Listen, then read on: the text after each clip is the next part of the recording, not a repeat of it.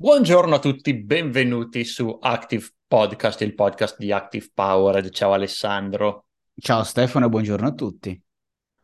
Io sono emozionato, lo sai? Per l'argomento del giorno vi devi raccontare qualcos'altro? No, no, ti devo raccontare qualcos'altro, non te l'ho detto prima. Domani ah. vado. Domani vado in vacanza per tre giorni. Attenzione, colpo di scena. Di vado... nuovo? Sì, di, di nuovo dove vacanzina improvvisata a Levi, che è... Levi? Levi, diciamo, è la Madonna di Campiglio della Finlandia, ecco, o Cortina d'Ampezzo, quelle, quei resort di montagna lì, che è la, è la montagna per sci alpino più famosa di tutta la Finlandia, una marea di turismo hanno. Ah, sto guardando, Hoi Levi Ski Resort. Esatto, hanno 40 e qualcosa piste, non è piccolino, per essere Finlandia. È pure stravotato da Dio, eh? Sì, sì, beh, è probabilmente la località più turistica di tutta la Finlandia o una delle più turistiche in assoluto. Insieme alla zona dei laghi, però diciamo che in, in Lapponia le due località sono Rovaniemi e Levi. Ma lì è tipo non c'è zecco un cazzo all'aurora boreale. Sì, sì, sì, lì tutti i giorni, lì dopo un po' ti annoi di vederla. Ah, te l'hai mai vista l'Aurora? Ci ho lavorato due anni a Levi, quindi ah, sì. figa, vero? Te lavoravi in quella zona, vero? Quei cani. Esatto, esatto. Due inverni ho fatto. Ah, ah, ah. E invece adesso ci vai in vacanza, magari ti fai portare dai cani di qualcun altro. Eh, sinceramente pagare qualcosa che ho fatto per anni... Vabbè, gli porti la tipa? O l'hai mai già portata te in passato? Sì che l'ho già portata. Mm. Eh, manca res. Ci siamo conosciuti che lavoravamo insieme in allevamento. Ah, vabbè, allora abbiamo detto tombola. Eh. eh sto guardando le foto, figa, bellissimo. Sì. Ehm... Eh, ma tre giorni andiamo... sono pochi per star qua.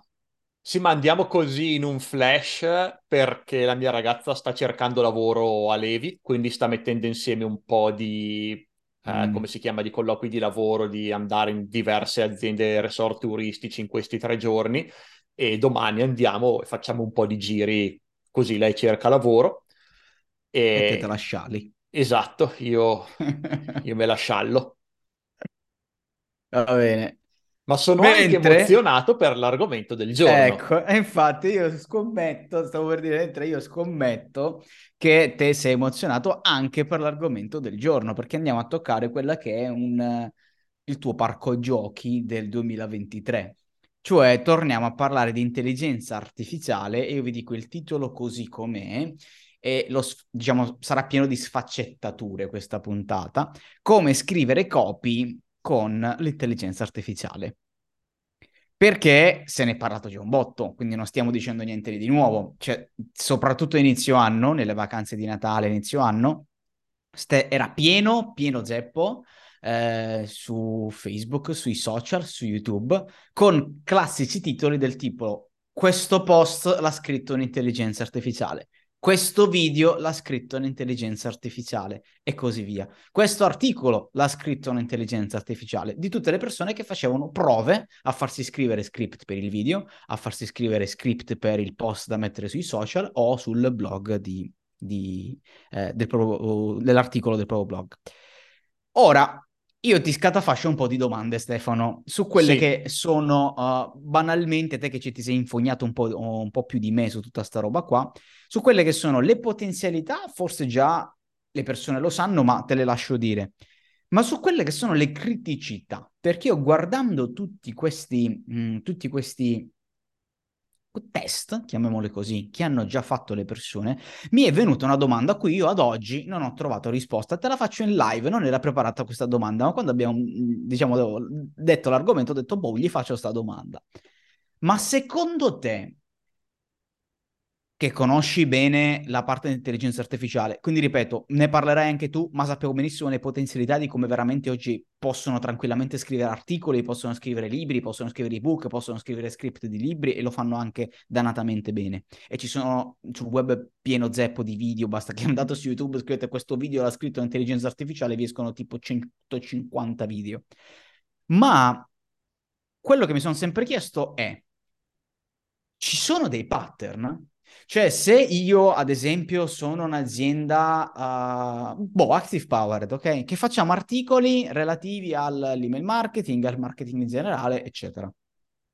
Ma se dall'altra parte nel mondo ci sono X aziende italiane che nel mondo di Google e quant'altro inondano di contenuti sugli stessi argomenti, perché magari è sempre così. Se io scrivo un articolo sulla SEO, ci saranno altri centinaia di articoli sulla SEO, poi ci sono le SERP, le ricerche su Google, ci si fa la lotta, eccetera. Ma quanto è variabile sta cosa? Cioè, c'è veramente il rischio che il mio contenuto prodotto dall'intelligenza artificiale sia uguale o molto molto molto simile a quello di qualcun altro?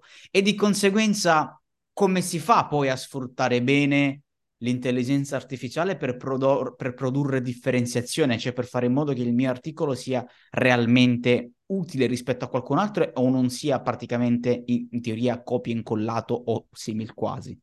Ma soprattutto gli strumenti, quindi gli strumenti ads di Facebook, Google e compagnia bella, eh, l'algoritmo di Google per il posizionamento dei blog sulle ricerche, si aggiorneranno andando a pescare eh, i pattern di scrittura, i pattern di scrittura degli articoli, i pattern dei video, quindi parlati, perché comunque li ascolta YouTube e quant'altro, o i pattern dei messaggi pubblicitari su, Facebook e quant'altro, e di conseguenza agiranno per penalizzare chi non produce contenuti originali di propria creatività e e, e, di conseguenza penalizzano il contenuto prodotto dall'intelligenza artificiale. Mi sono più che altro allarmato perché ne hanno parlato in pochi, e poi ti lascio la parola, giuro. ne hanno parlato in pochi, ma io ho visto che è uscita una roba sempre di OpenAI che praticamente è un tool scova intelligenza artificiale. Non mi ricordo come si chiama, però praticamente è uno script che tu gli copi e incolli un testo e ti dice la percentuale di probabilità che quel testo è fuoriuscito da un'intelligenza artificiale e ti dice anche quale. Quindi questo mi preoccupa. Dico, se ci sono altre intelligenze artificiali che riescono a scovare quando un contenuto l'ha prodotto un'intelligenza artificiale o l'ha prodotto un essere umano di suo pugno, di sua creatività, mi preoccupa un po' cosa succede dall'altro lato. Quindi parlando di copywriting, tutta quella che è la scrittura sul blog piuttosto che alla scrittura per scrivere alle landing page di vendita, eccetera, eccetera, mi preoccupa che magari dall'altra parte ci siano sistemi che ti penalizzino, sistemi advertising, sistemi algoritmi di Google per posizionamento del blog, o in generale se appunto ci siano dei pattern che oggi magari produci due o tre contenuti, un domani saranno magari centinaia di migliaia di contenuti, ci siano contenuti duplicati in giro per, per l'Italia nel tuo settore. Queste sono tutte le problematiche, diciamo, gli argomenti del giorno in cui vorrei che tu adesso mi dicessi la tua. Allora, che sia possibile, anzitutto domanda facile, proprio sintetica, facile, così. Eh, allora, che sia possibile rilevare quando un contenuto è stato scritto dall'intelligenza artificiale? Sì. C'è il tool di OpenAI che lo fa, Google è sicuramente in grado di farlo perché è una macchina che produce eh, output semi-casuali in base a, a, un input, quindi è in grado di farlo.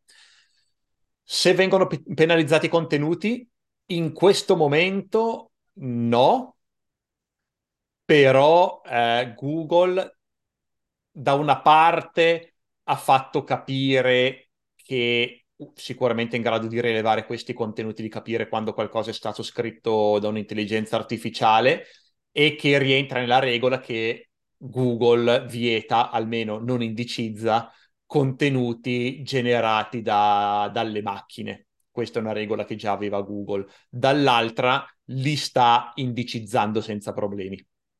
Quindi per il momento vengono indicizzati, se in futuro verranno indicizzati, non si sa ancora bene cosa voglia fare Google in futuro. D'altra parte, questi modelli, cioè questi mm, tool, è possibile ingannarli perché ancora non ho visto nessuno che ha provato a farlo, quindi non so se eh, si può fare veramente, ma quella dovrei provare io a fare dei test. Ma quella che è la mia sensazione da quello che ho letto e da quello che conosco di questi tool sia di intelligenza artificiale sia di mh, rilevamento di testi scritti o no da un'intelligenza artificiale, è che questi tool, anche quello di OpenAI, si basa sulla, eh, su quanto sia simile l'output, cioè il, il, testo di una pagina rispetto a un output che sarebbe stato prodotto da, ehm, da GPT. Quindi genera, GPT genera un testo e fa e dice ok, che percentuale è simile rispetto a quello che eh, fra quello che leggo e quello che avrei generato io, basandosi su vari parametri. Ma questi parametri è possibile modificarli in una, eh, in una quantità cioè, quasi infinita di volte. Quindi è molto probabile che se io vado a modificare i parametri che usa il motore per generare testi, questi tool non rilevino più la, um, che è stato generato da un'intelligenza artificiale perché l'output è completamente diverso. Non sono sicuro al 100%, devo ancora provarlo, ma secondo me è così, perché posso fare delle modifiche talmente radicali al motore che mi sembra molto difficile che sia in grado di rilevare comunque che è scritto da GPT. Fare queste modifiche diciamo, non è semplice, è abbastanza complesso, ma non è complicato, nel senso che una volta che l'ho fatto, è fatto per sempre. Eh, perché do sempre questi, questi nuovi parametri al motore e modifico l'output in maniera che sia totalmente riconoscibile rispetto a un chat GPT standard. Quindi alla tua prima domanda, eh, che se, se, può essere rilevato per il momento sì, ma secondo me si può aggirare e anche se non si aggira in questo momento Google non sta penalizzando. Quali erano le tue altre domande? Anche lato ads, secondo te, ma presumo che questo sia da duplicare da questo punto di vista. Esatto, anche lato ads per il momento non c'è, non c'è nessun problema, in futuro si vedrà. Ok, quindi ancora diciamo che punti di domanda restano, quindi sì. su quello che, che, sarà, che sarà in futuro. Mentre sul avere contenuti, questo mi pare che tu non ne abbia parlato, su avere contenuti duplicati l'uno con l'altro. Allora, contenuti di- duplicati, parola per parola, no, è molto difficile perché c'è sempre un elemento semi-randomatico, semi-casuale negli output di chat GPT, quindi o GPT-3, che è un modello un po' diverso, per cui se mh, mm, non ho, a meno che non, eh, non abbia proprio sfiga, non saranno identici mai due contenuti anche con lo stesso input. Eh, c'è da dire che in GPT 3.5 posso inserire il valore di casualità come parametro e se, mh, mm, se lo imposto a zero, l'output per lo stesso input sarà sempre identico. Quindi eh, io metto un input, non lo so, scrivimi un articolo sulla SEO e un altro e genero un output eh, senza, una, senza nessuna casualità e un mio concorrente fa la stessa cosa sempre impostando a zero la casualità, allora gli output saranno completamente identici, perché allora il modello diventa totalmente deterministico. Ma c'è da dire che devo scrivere due output uguali. Quindi se scrivo, scrivimi un articolo sulla SEO con SEO maius- scritto maiuscolo o, o scritto minuscolo, oppure metto i due punti invece che il punto, invece che il doppio slash, cambia l'output per cui basta cambiare un carattere o un simbolo nell'input e l'output viene cambiato.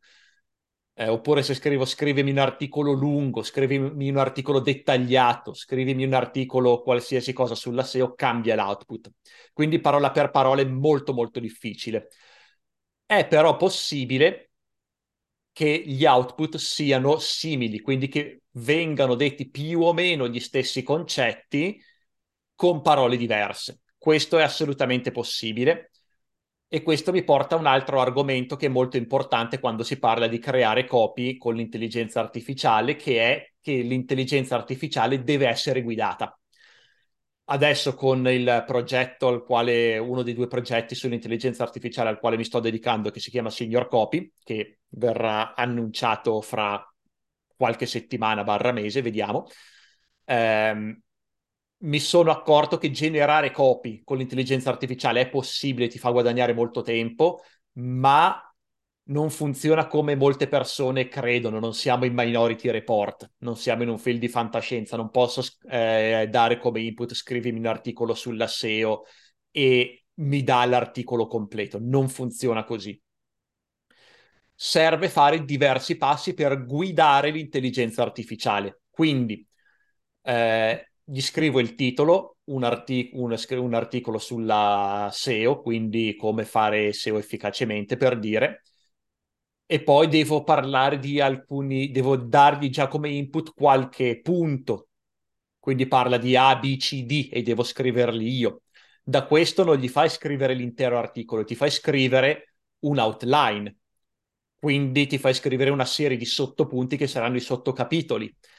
Poi tu prendi questi sottocapitoli e li rileggi. Li rileggi, dici ok, questo va bene, questo non va bene, questo lo modifico, quindi vedo cosa accettare, cosa scartare, cosa modificare, se c'è qualche punto che non ho aggiunto lo aggiungo. E da questo hotline mi faccio generare magari una serie di 3-5 punti per ogni sottocapitolo. E quindi pian piano espando, mi leggo ogni sottopunto, dico questo va bene, questo non va bene, faccio lo stesso processo, aggiungo, tolgo, modifico poi per ogni sottopunto mi faccio scrivere un paragrafo, leggo tutti i paragrafi, li controllo, aggiungo, tolgo, modifico e poi una volta che ho tutti i paragrafi magari con tutte queste informazioni mi faccio scrivere l'articolo completo. Quindi c'è un processo di feedback costante. Devo fa- eh, dare un, eh, un compito limitato all'intelligenza artificiale, controllare l'output una volta che ho controllato l'output, lo uso come input per il prossimo passo. E quindi passo passo controllo sempre quello che fa l'intelligenza artificiale e correggo prima di passare al punto successivo, no?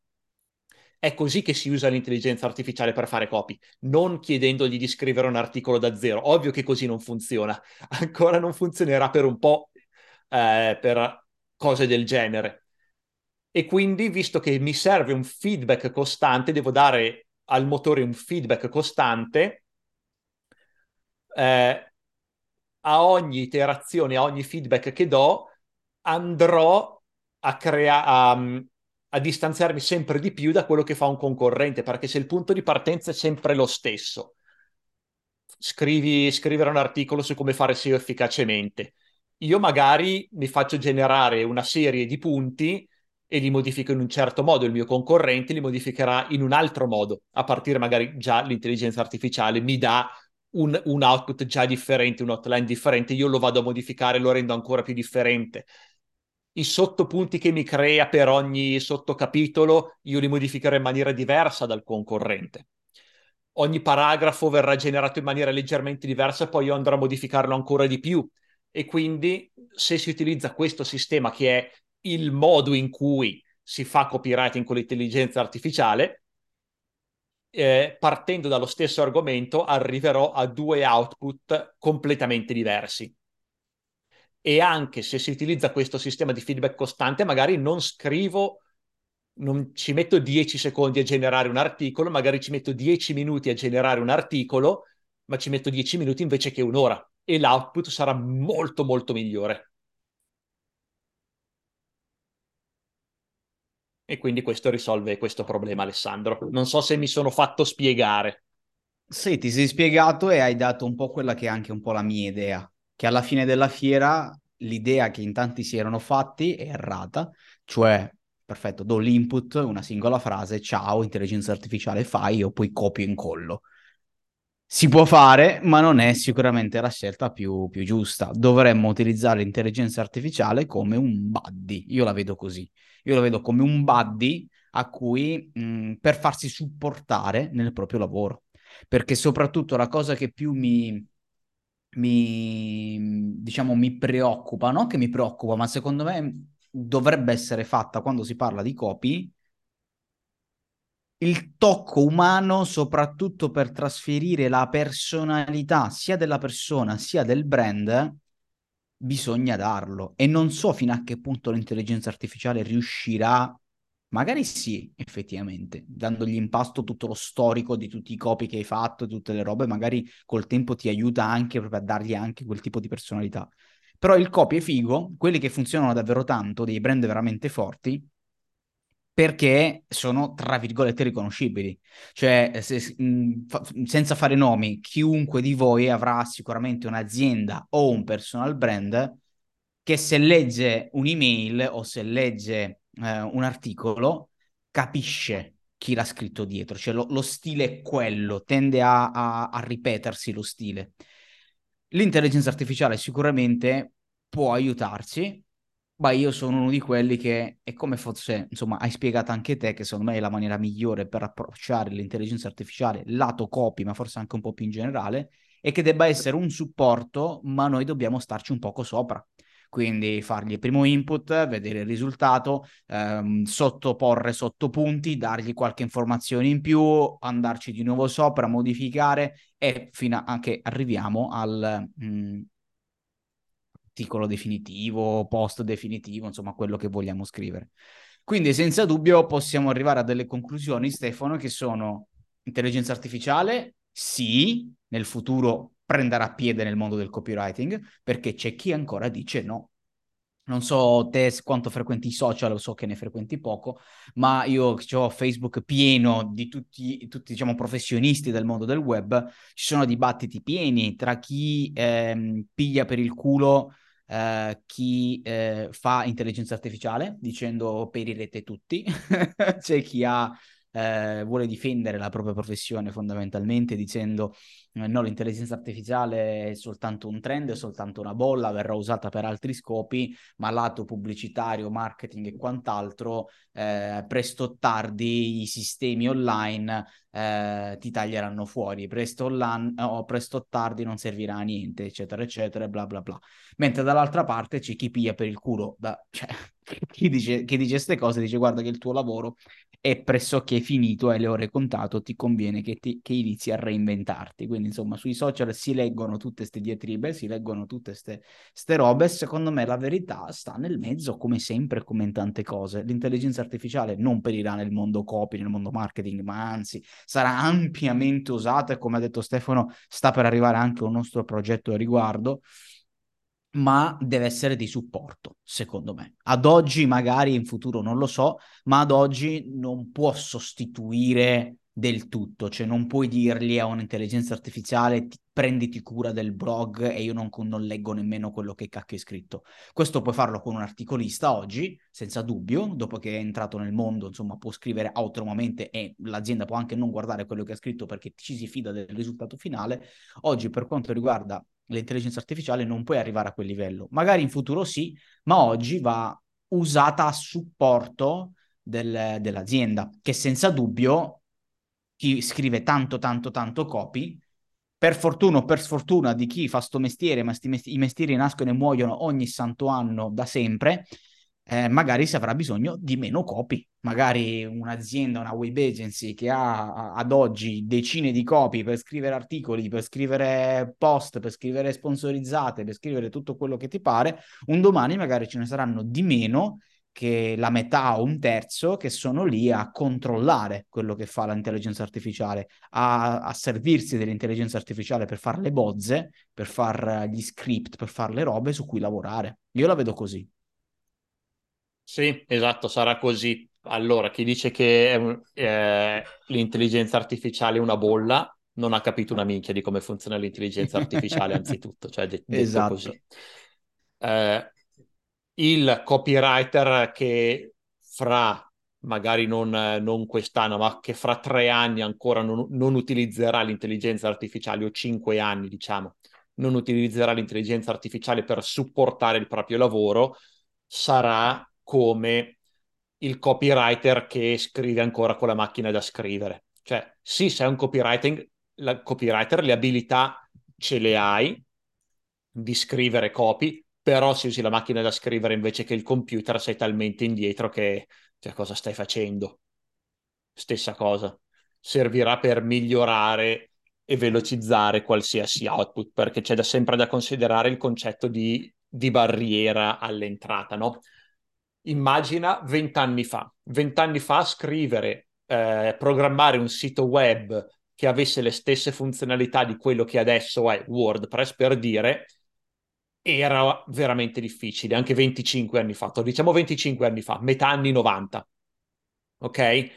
Per cui un programmatore che era in grado di creare un blog come adesso è WordPress che avesse le stesse cose che fosse WordPress con Elementor, per dire, non esistevano le capacità allora per farlo, però diciamo che prendiamo una cosa del genere, era ben pagato perché erano competenze molto molto complesse, in pochi sapevano farlo, ci si metteva un sacco di tempo e risorse specializzate per fare una cosa del genere.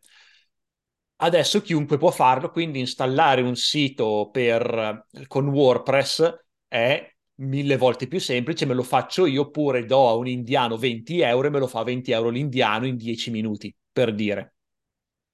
Con l'avvento dell'intelligenza artificiale si abbasseranno le barriere anche per codice più complesso, cose che adesso costa fare 10.000 euro perché sono cose molto complesse, molto difficili. Eh, fra qualche anno verranno fatte da un indiano a 50 euro in 10 minuti. E per il copywriting sarà la stessa cosa. Adesso cose complesse tipo scrivere pagine lunghe partendo dalla descrizione di un prodotto, bla bla bla, prendono magari un copywriter eh, intermedio, non lo so, 2000 euro per scrivere una pagina. Fra qualche anno sarà il ragazzino, il, il cugino che con l'intelligenza artificiale con 50 euro te lo fa in 10 minuti sarà la stessa cosa. E quindi i copywriter seri, quelli che vogliono veramente continuare a farlo come professione, non vogliono sminuirsi, dovranno passare al passo successivo. Ok, come sfrutto l'intelligenza artificiale per fare qualcosa di ancora più complesso che oggi, prima dell'intelligenza artificiale, sarebbe impossibile fare, eh, ma che allo stesso tempo valorizzi le mie capacità. Ad esempio, scrivere un libro. Ti scrivo un libro in eh, otto ore di lavoro, in una giornata lavorativa, scrivo un libro con la tua biografia, per dire. Una cosa che il ragazzino con 50 euro non ti fa, che io come professionista copywriter che utilizza l'intelligenza artificiale posso farti in otto ore e posso farti pagare di più. Quindi è lì che si sta spostando il copywriting, secondo me, che si sposterà nei prossimi cinque anni, usare l'intelligenza artificiale per creare cose che al giorno d'oggi è impossibile fare. Tipo un li- scrivere un libro intero, una biografia in un giorno.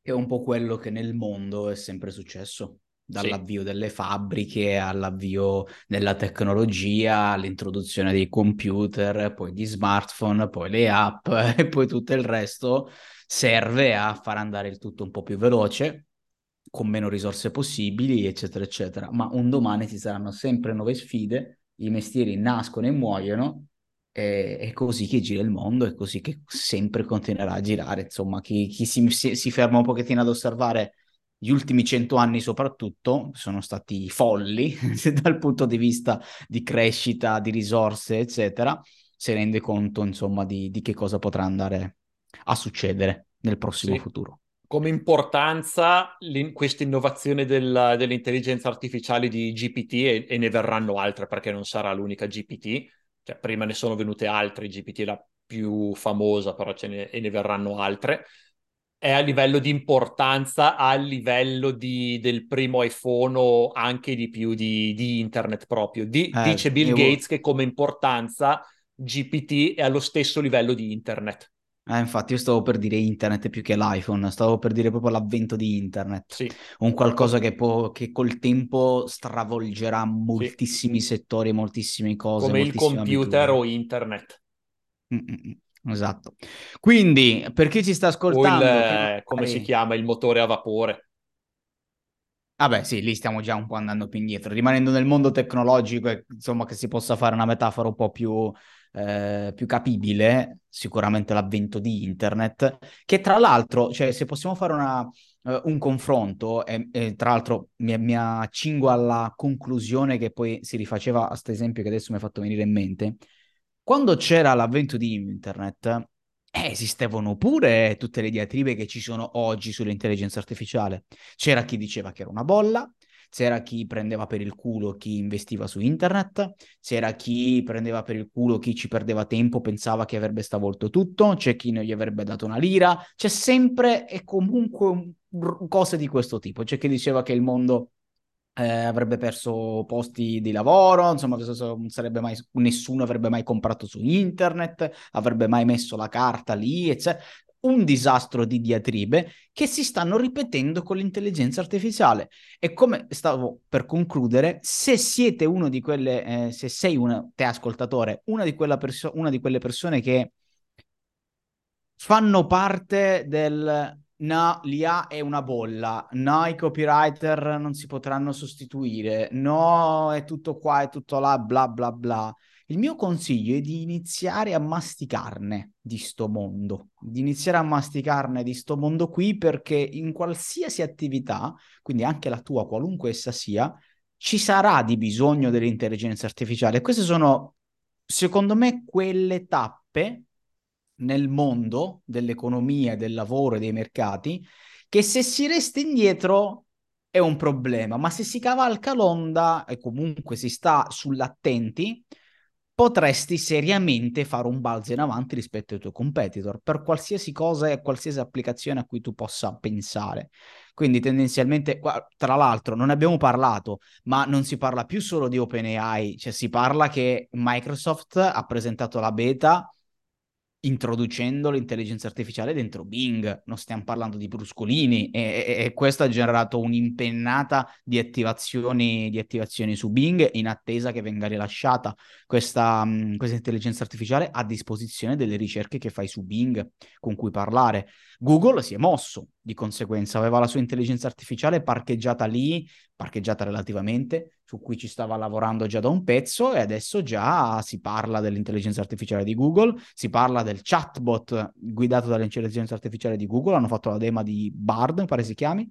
Quindi ragazzi, se si muovono non le startup, ma si muovono Microsoft, si muovono Google, Bill Gates appunto fa quell'affermazione, non c'è da aver dubbi, c'è da cavalcare l'onda, rimanere attivo, capirne le potenzialità e come lo si può sfruttare all'interno della propria attività, sia nel copy nel nostro caso, ma anche in qualsiasi cosa tu faccia e che ti possa aiutare l'intelligenza artificiale.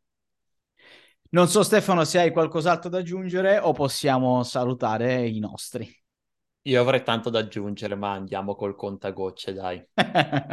Anche perché molte di quelle che ho sono idee, ma il settore si sta muovendo talmente velocemente che dare dei consigli, ora che esce questo podcast settimana prossima, sono già obsoleti.